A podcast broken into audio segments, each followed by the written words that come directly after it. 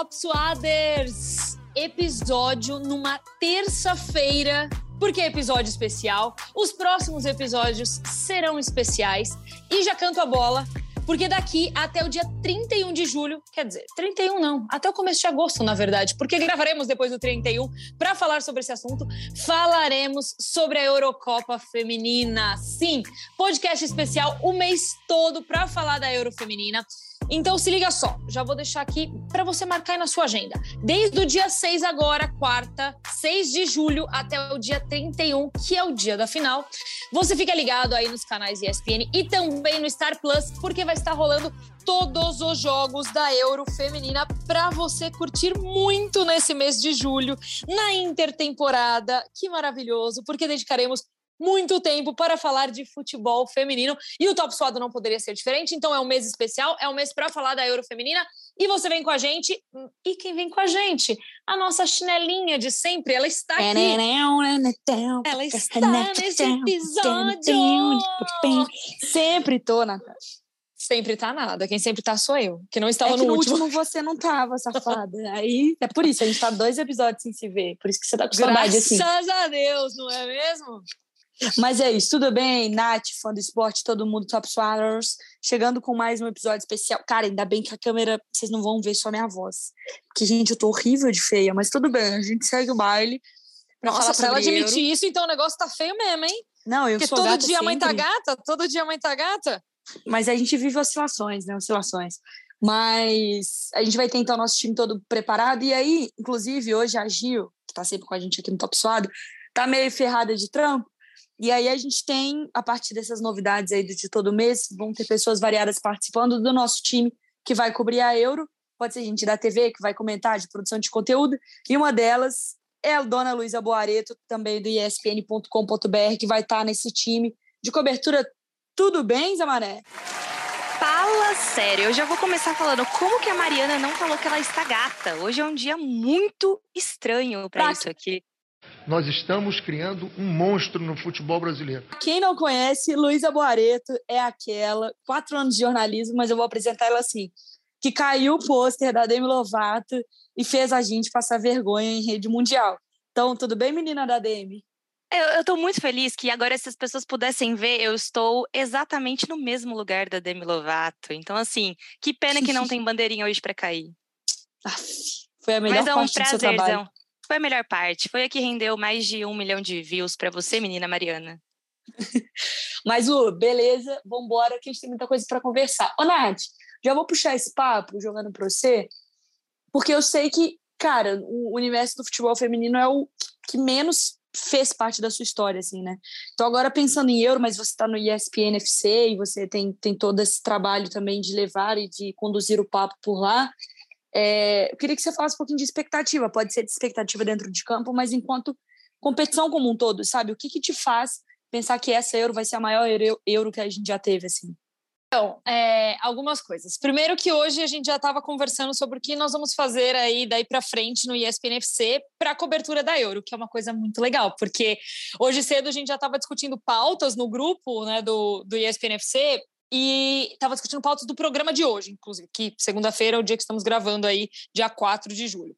A gente estava discutindo o programa de hoje, eu ainda virei, cantei a bola assim, eu falei, ó, só não esquece que amanhã a gente tem que fazer pelo menos uma expectativa, porque vai vir aí no dia 6, que é o início da Euro tal. E aí, o Marcão, que é o nosso editor-chefe, nós temos diversas é, ações aqui dentro da ESPN que não dá, que tecnicamente a gente é inviável realmente para ser feita. Como, por exemplo, a gente ainda não consegue, dependendo de como for a transmissão, se for remota, que é o que o pessoal ainda está fazendo algumas, algumas transmissões de casa, ou daqui, é muito difícil a gente estar tá junto com a comentarista ou comentarista para estar no programa e os jogos são na sequência do ESPN FC, o que é muito legal, porque vai dar, por um lado, a gente não vai poder ter o comentarista ou a comentarista que vai estar na transmissão, que é na sequência ali na TV, mas a gente vai poder fazer todo um pré-jogo aí de vários jogos, porque o primeiro horário é às quatro horas da tarde, então é na sequência do ESPN FC. Então a gente vai falar muito de euro, o que é muito mais legal também. Nós estamos falando de euro num mês que, para mim, a expectativa é enorme, tá? É óbvio que a gente está falando num mês que tem mercado da bola, que, enfim, tem muita coisa acontecendo, é muita especulação, e, e eu acho sensacional falar de especulações, porque a gente já imagina diversos cenários, tipo Cristiano Ronaldo jogando com o Messi no PSG, sabe? É o auge da Ah, fofoca, né? é o auge da fofoca. Para mim é o melhor mês do ano, porque é o auge da fofoca. Tipo isso. Imagina, Cristiano Ronaldo jogando com Messi no PSG. Gente, não, não vai acontecer. Mas é muito legal só brincar nessa novela toda, né? Mas além de tudo isso que está acontecendo no mercado da bola mesmo, é, é um mês que a gente tem uma baixa de assuntos. A gente realmente tem que pensar muito mais para colocar ali no programa. E aí a gente vai ter um mês inteiro de Euro feminina. Isso vai ser sensacional, porque a gente vai poder explorar o futebol, femi o futebol feminino como ele não é explorado de uma certa forma aqui dentro da casa. Então eu tô com uma expectativa altíssima, na verdade. E como pela primeira vez vai ser a minha Euro assim, apresentando um jornal, uhum. estando à frente disso, para mim a expectativa é muito maior, porque no final das contas eu vou estar acompanhando tudo muito de perto, né? Então, Sim. estou ansiosíssima. Eu acho que é animal, porque assim, é, e, e, aí, a gente, obviamente, faz a comparação do que a gente viu da Copa Feminina de 19, que assim, cara, teve uma que foi a que deu outro impulso, né, pra, pra, de 23, que existe uma expectativa muito grande. E dá a sensação de que essa Euro dá, não é? Essa Euro, de que vai dar o salto da Euro também, sabe? Então, a, a Copa Sim. de 19, que é o maior evento, ela já deu o seu boom, então a Copa de 23 chega muito mais consolidada. E pouco você falou da Euro, por exemplo, de 2017, que a Holanda levou e tal. Agora eu acho que é o ano da Euro. E aí no próximo, ela, ela vai ser esse trampolim para as próximas temporadas. Pô, ingressos vendidos, é tudo sold out lá, tudo esgotado para o Wembley, onde vai ser a, a, a, final lá no dia 31. Pô, em Wembley, tá ligado? O clima de Euro na Inglaterra, que respira o futebol feminino, que respira o futebol como um todo. Então tem, acho que tem muito elemento diferente para essa Euro. E, Luísa, jogando para você também. Deixa eu só fazer uma, uma, uma, só uma, uma ponderação. Além de tudo isso que você falou, tem ah. a questão de que a gente está vendo uma, um crescimento muito grande do futebol feminino na Europa. Então, assim, sim, quando sim, se falava sim. muito de futebol feminino há uns anos atrás, a gente falava muito sobre a seleção americana. Não era nem é. clube, time. A gente falava muito sobre a seleção americana, é, falava muito sobre, principalmente, questões também extra-campo, porque elas sempre foram meninas muito engajadas, né? Enfim. Mas hoje a gente tem essa sensação, sensação não, esse fato, né, de que o futebol europeu tanto o feminino, óbvio, o masculino, ele já tem um lugar ali, né? A gente sabe que o melhor futebol é o que se encontra na Europa hoje. Os melhores jogadores jogam na Europa. E isso está acontecendo também. O melhor futebol que a gente está encontrando hoje no feminino está acontecendo na Europa. As melhores jogadoras, elas estão jogando num time europeu. Então, assim, é, é, muito louco, porque está ganhando um espaço e está cada vez é, sendo mais visto, está cada vez tendo mais pessoas percebendo que é um mercado que está crescendo. Então, provavelmente vai ser tão gigante quanto foi a, a, última, a última Copa, entendeu? Então, assim, uhum. vai ser sensacional. Não, inclusive, aproveitando esse gancho, a Luísa, lá no site, né, Lu? Vocês fizeram, tipo, a matéria das 50 jogadoras principais que encontra, né? Calma aí que você está cortando assuntos. Antes de eu falar das 50 grandes hum. jogadoras, que a maioria ficam na Europa, eu vou voltar aqui um pouquinho que você falou dos números é, de torcedores que vão assistir. E é exatamente isso. Essa Eurocopa, a expectativa é que bata é, todos os recordes de, de torcida em, em, dentro de campo. Como você falou, todos os ingressos já foram vendidos e até agora a gente tem um recorde de acho que mais de 41 pessoas e a expectativa de todo mundo é que tenha muito mais que 41 mil pessoas. Então, assim, vai ser, como a Nath falou, uma Eurocopa de divisão. Se a Copa do Mundo feminina passada dividiu muito, essa agora vai dar um salto para mostrar realmente a força do futebol feminino como é, produto e até como qualidade também. E exatamente, lá no site da ESPN, a gente tem o ranking das 50 melhores jogadoras femininas do mundo hoje em dia. Então, esse é o momento que eu faço o merchan para todo mundo ir lá acessar no ESPNW, inclusive. E, e, assim, é muito e legal. consumir o meu trabalho e consumir o meu trabalho, porque está dando trabalho. o, quem é dá primeiro é a Alexa, isso. né? Exatamente. A gente tem a Alexa Putelhas em primeiro. Sua xodozinha, Mari? É. Ah, tem, mas assim, vou falar um negócio. Vou admitir um negócio, ainda bem que não tem, não tem ninguém gravando. É... Ainda bem que não tem ninguém ouvindo, né? Eu, tô, eu tenho muita expectativa para ver a Espanha e tal, mas, cara, eu acho que essa não é a competição da Espanha ganhar sabe? Tipo, apesar da Alex, apesar de tudo, eu acho que é aquela competição de maturidade para uma seleção. Tipo, eu acho que a Espanha ainda não foi com essa geração depois de Champions, porque é basicamente a base do time do Barcelona, né? Elas não foram testadas em alto nível, porque elas foram para a Copa de 19, foram eliminadas dos Estados Unidos, mal conseguiram, né, apresentar um futebol lá e pum, caíram. Então elas não, não tiveram esse processo de maturação. Aí durante todo esse tempo, elas dentro dos clubes elas cresceram, desenvolveram tecnicamente, taticamente, de forma inteligente, etc. Para agora ter um primeiro teste em nível mundial, mas que eu acho que não chega, pode vencer, é óbvio, ela está numa prateleira, eu acho que de, em termos de maturidade, eu coloco França e Inglaterra acima. Até a Suécia, mas Suécia menos. Mas enfim, Suécia também, pelo que ela fez, por exemplo, em Olimpíadas. Mas uma segunda prateleira, assim, eu colocaria, por exemplo, Espanha, Alemanha, Suécia, para essa briga, mas que eu acho que pode ser a competição de maturação para aí sim chegar numa Copa de 2023 como a grande favorita, sabe? Acho que. Meu. Baixo, sei lá. Ah. Você coloca a Inglaterra na primeira prateleira?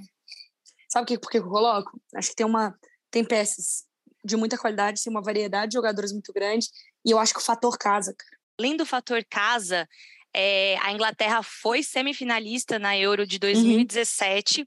e a atual treinadora da seleção da Inglaterra é quem comandava a Holanda, que foi campeã na última campeã. edição. Sarina Wigman, mais conhecida como a cara da Alex Xavier, gente. Repare isso depois. Quando eu parei, bota no Google, abre aí, abre aí. Quando eu reparei que a Sarina Wigman parece a, a, a Ale um pouco mais velha, moleque, nunca mais consigo ver a cara dela. É isso aí, Alex Xavier está comandando a Inglaterra. eu tava, não, eu te perguntei isso porque eu tava, eu tava dando uma lida numas matérias que o, o The Athletic também vai fazer uma puta cobertura do, eu preciso parar de falar essa palavra, eu tô fazendo isso no ar direto, gente. É que aqui Mentira. tá tudo bem, né? Nós direto, não, mas não no UFC, no, ah. no Sport Center Plus, toda hora. Teve um dia que eu falei três vezes seguidas, tipo, nossa, que chute, nossa, que chute. Eu, tipo, caceta. Aqui tá tudo bem, mas enfim, eu preciso desaprender a falar essa palavra.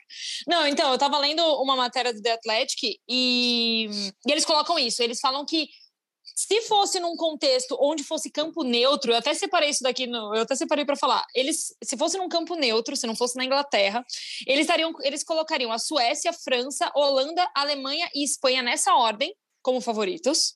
E aí eles colocariam em sexto a Inglaterra. Só que como vai ser jogado na Inglaterra, eles colocam a Inglaterra também nesse primeiro patamar como uma das favoritas. Uma, uma não, eles colocaram na matéria como a favorita para ganhar mesmo a Euro de, de 2022, o que é muito louco, pelo fator é, casa. Eu acho que Ó. o fator casa, o fator motivacional, que é isso, que vem com o fator casa, né?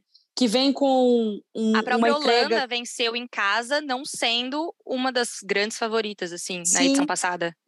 E, e, essa temporada eu já não coloco a Holanda nessa primeira prateleira e nem nessa segunda prateleira para levar. Assim, é uma seleção cascuda, chata, você não pode subestimar, atual campeã. Mas se você for analisar friamente assim, de bola do que apresentaram, pô, a Inglaterra meteu 5 a 1 na Holanda, sabe? Óbvio, Miedema estava no banco, algumas jogadoras não estavam, não era o time principal, mas eu não coloco assim em termos de bola, ah, não, a Holanda chega para manter, criar uma hegemonia e ela. Enfim, a, a Alemanha, que é a maior vencedora de todas, né? Eu acho que tem uma geração muito legal. Uma geração que também vem, assim como a Espanha, uma geração para ganhar casca para uma Copa, sabe? Eu acho que, que essa Euro vai ser muito um. O que, que a gente vai encontrar na Copa de 23? Qual o estágio que essas seleções vão, vão estar? A, a seleção que tem um psicológico fraco, talvez ela vai aprender nessa Euro a administrar e chegar bem para uma, uma Copa. Ou a peça que ainda fica muito nervosa, a jogadora que ainda não tem um, um jogo que, que vira assim, ah, um time que, vai, que é muito marca muito em cima vai ter que ser mais reativo porque foi obrigado no jogo e nunca tiveram que comportar assim. Eu acho que a Euro vai apresentar essa maturidade para essas seleções, sabe?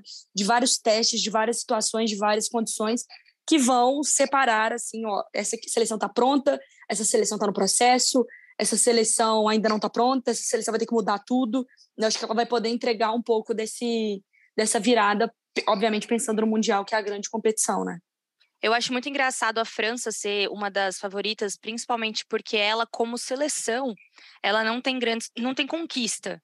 Só Sim. que se você pega individualmente, é, os times e as jogadoras são muito fortes. A gente tem Cara, um é muito forte. Mas o que, que a Inglaterra já ganhou como seleção? Não, não, é que a Inglaterra, eu, é isso que eu tô falando, o futebol feminino foi não, não, mas, assim, não, não, tudo bem. É que assim, é que, é que quando a gente fala assim, ah, a França ela não tem essas, não tem as conquistas. A Inglaterra também não. Obviamente tem o fator casa agora e já chegou muito próximo de alguma coisa, mas efetivamente de de uma seleção vencedora, ela não, não chega, não, não vem a, com, a com A seleção da Inglaterra entendeu? é o famoso bate na trave em todas as vezes. É, porque é isso, semifinalista em 2017. É, nas duas últimas Copas do Mundo, ela também foi semifinalista. Então ela tá ali. E, não, e, e, e, na Copa, e na Copa eu vou usar a palavra certa, né? A, a Inglaterra peidou na farofa, né?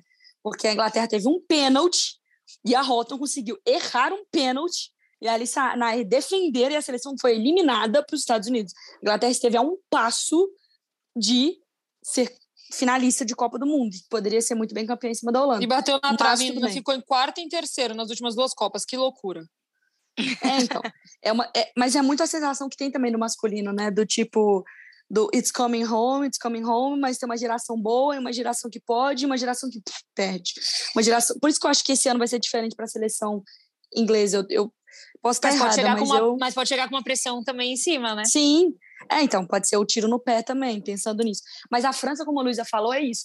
É, em termos de seleção, ela tem o que evoluir, ainda tem o que melhorar, tem que pensar o, a, a questão de bastidores, porque a gente sabe que a relação da treinadora, né, da Corinne Diacre com as jogadoras tem um, uma rusga, né? Ela é muito exigente, ela barrou grandes atletas e a gente sabe como isso pode afetar ali no, no, no dia a dia.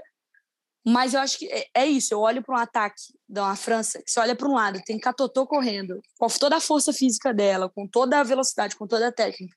Você olha do outro lado, tem Cascarino, que campeão com, com, o, com o Lyon do, da Champions. Velocidade, um contra um. Aí Renan numa bola parada. Sabe, é um time que quando você vai pegando o pé, você fala, ok, tem alguma coisa acontecendo aqui. Por isso que eu coloco, cravo neste podcast. Cravo. França campeã da Eurocopa Feminina. Eu já quero isso aqui, ó, gravadinho, ainda bem que tá gravado. Resgataremos Travado. este momento. Cara, só fala, imagina, já... cai na primeira fase, sai correndo. Você vai alguém, Luiz? Gente, eu não vou, eu não tenho esse, esse conhecimento todo para chutar alguém. Pode ir, Luísa, vá, vá, vá fazer a sua oferta não, aí. Ô, Natasha, quer. mas se eu te der cinco opções, você vai no feeling, tá? No feeling? No feeling é. do, do Vozes da Minha Mente, igual você falou isso, na, na chamada Vozes da Minha Mente. Vozes da sua vai. cabeça, vamos lá. França, Inglaterra, Espanha, Alemanha e Holanda. Então, mas Tá, mas assim, em cima de, do, do que a gente falou aqui, desse pouco que a gente falou aqui, Sim, eu mas vou às vezes você falou assim. Eu vou na Inglaterra, eu vou, tá. eu vou torcer por elas, eu vou torcer por elas. Você está querendo torcer para que o futebol volte para casa, Natasha? Que, que nunca coisa. foi casa deles, né? ele nunca volta, ele nunca volta para casa. Ó, oh, mas, ó, oh, mas, ó, oh, ó, mas vem comigo. Imagina se o futebol voltar para casa com o futebol feminino. Olha isso. Ia ser um tapaço na cara dos caras, né? Não, olha isso. É um bom argumento. Imagina isso, imagina isso. Futebol voltando para casa com futebol feminino. Ah, tá. Ah, gente. É. Tá, acho que agora, Acho que agora eu gostei. Vou colocar ainda mais a Inglaterra e a França para chegarem bem longe nessa Euro. E lembrando, e Luísa, você não vai fugir não, tá? Crava aí. Crava Ixi. o teu, fia. Campeã, campeã? Campeã. Levantando taça. Vum eu queria muito ser diferente de você só para discordar, mas eu acho que a França leva. Ela ah, é muito favorita. Tem muita gente que não acha, sabia? Tem gente que acha que é isso, que vai pipocar, que é uma seleção aqui na hora lá. Sei lá. É que eu ela tem muitas estrelas. É, eu acho que essa Euro, acho não, né? Tenho certeza. Que é como a Nath falou bem no início, assim, e são todas as melhores jogadoras do mundo, cara. É encaixe. E é muito aquele, aquele clima de Copa do Mundo, no sentido de assim, são poucos jogos para chegar dependendo do lado que você cai no chaveamento do mata-mata, são três, quatro jogos, três jogos pra você, pra você focar e ser campeã, sabe? Sai um pouco da lógica de pés, é como a seleção vai chegar naquela semana, porque não são nem 30 dias, pô, do dia 6 ao dia 31 dá 25 dias. Hum, é uma assim, pergunta. São, são... Ah. Pra, é, uma pergunta que meio de lei aqui, mas vamos lá. Qual das seleções já hum. atua com um, pelo menos um número grande no elenco que já atua há um tempo juntas? Pô, a, a França tem o um time. A Alemanha que, assim, também. Não, não, que, é, que ela já se conhece há um tempo, que ela já vem atuando na seleção juntas há um tempo, que tem um entrosamento ali entre elas já há um tempo. Cara, eu acho que a França, a Holanda, que é o time que não, não inteiro, né, mas é uma base de 17, joga a Copa de 19, joga Jogos Olímpicos, que eu acho que isso é importante, e aí chega para Euro a França tem uma base que é muito parecida sempre ali, pelo menos as peças principais são, são as de referência. A Alemanha ela passou por uma reformulação, mas ela passou por uma reformulação já pensando lá na época da, da Copa de 19. Então ela veio trabalhando desde a Copa de 19 esse processo, sabe? Eu acho que tem um tem algo interessante acontecendo lá. A própria Inglaterra é que eu acho que trabalha muito com ciclo, sabe, Nath? Tipo, o ciclo da Copa de 19 para cá, ele se mantém assim nas peças, porque porque não tem como você trocar um time inteiro. Então, ainda é a base mais ou menos de 19 até Euro, Copa de 23 e aí começa uma renovação, sabe? Eu acho que Não, não, que é não, imaginei, menos... não imaginei um time inteiro, mas imaginei assim, é, em quantidade, vamos falar de porcentagem, sei lá. A gente pode ter um time que tenha 50-50, a gente pode ter um time que tenha 70-30, sabe? Tipo, 70%, 70 Não, já vinha França... de. Sabe, assim, eu, eu quero saber qual, qual time hoje chega, tipo, com um entrosamento maior de equipe. Tipo, a gente já tá atuando juntas, já faz algumas. Mas, algumas mas aí eu vou colocar algum ponto, por exemplo. A Holanda tá há mais tempo, não mais tempo, mas é a que eu consigo visualizar uma base de seleção. Só que trocou de treinador, então, assim, muda muito. A, a Inglaterra tem uma base que é legal, que algumas peças chegaram e tal, que teve essa renovação, mas também é uma base, também trocou de treinadora, mas acho que foi uma troca muito positiva. Então, a, já a França tem a mesma treinadora há muito tempo, então é um conhecimento diferente da seleção e das peças, sabe? É, um, é um, uhum. uma observação dessas jogadoras há mais tempo. Eu acho que, que isso entra na conta também de quem vai estar tá comandando a, as seleções, sabe? É... Mas sabe uma, uma informação que eu estava para falar esqueci, que era é, tem, a gente tem que ficar mais de olho ainda, óbvio que a Euro é animal e vai ser demais com todos os jogos no Star Plus e os principais jogos da rodada também na, na TV, né, na ESPN, porque vai ter a finalíssima no feminino também. Então a campeã da Euro joga com a campeã da Copa América e que, se não for o Brasil, a gente vai pichar o muro da pia. Então, assim, provavelmente é o Brasil contra a seleção França, campeã França? da Europa. É, eu cravo Brasil e França, mas, mas é um, sabe, é um, um motivo a mais para a gente observar. Pô, ninguém e... fala da Noruega, mas é uma baita seleção, cara.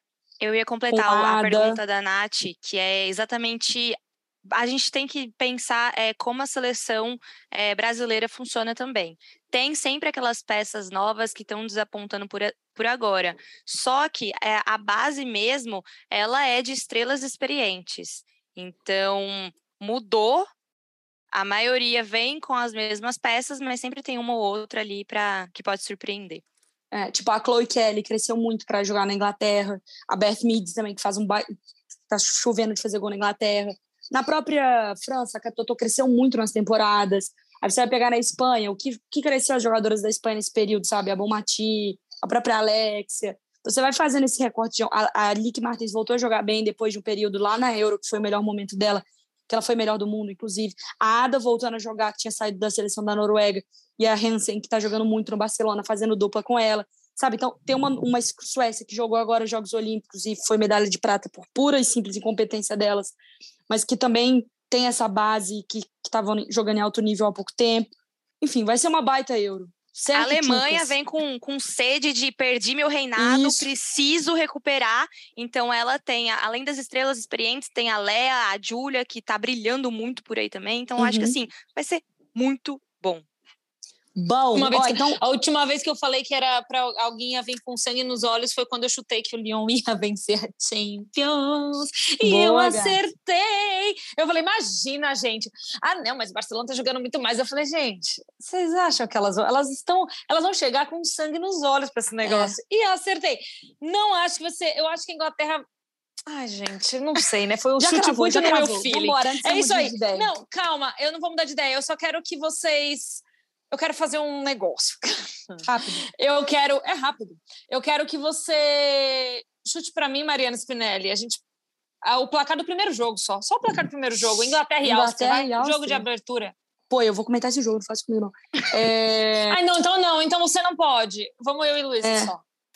eu vou chutar Mariana, alto, não, vamos... tá? 3 a 0 Inglaterra. Eu vou colocar 4 a 0 4 a 0 para Inglaterra. Tá gaga, filho? É, tô. Foda. Desculpa, é... eu não lembrava que você ia comentar o primeiro jogo. Foi mal. Tá, mas tudo bem.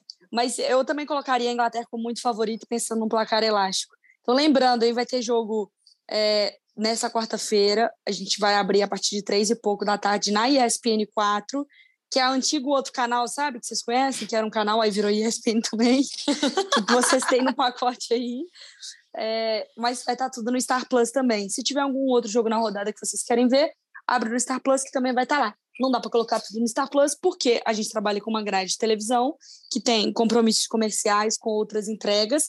Não dá para colocar tudo mas pelo menos um jogo da rodada, normalmente o jogo das quatro da tarde, será na ESPN 4. E depois, quando começar o mata-mata, vai ter essa variação pensando na ESPN, que é tipo a ESPN Brasil A1 também. Beleza? E, e só para completar, teremos vai, produções vai. específicas para cada jogo no site da ESPN. Opa! E completo com mais, hein? Já que esse episódio vai sair na terça-feira, dia 5, aproveita e digita Eurofeminina no Google, porque vocês vão ver a carinha de Mariana Spinelli Uhul. trazendo para vocês aí um resumão de tudo isso que a gente falou aqui, mas se você chegou até o fim desse episódio, só assiste o vídeo da Mariana, não tem nem dois minutos. É um é, resumão, bem resumão mesmo, mas se você chegou até aqui, você já vai chegar embalado para esse resumo aí da Mariana. Família, um beijo. É isso. Vamos que vamos, que a hora vai começar. Valeu, Luiz, é nóis. Valeu, nós. Valeu, Nath. Beijo. Beijo.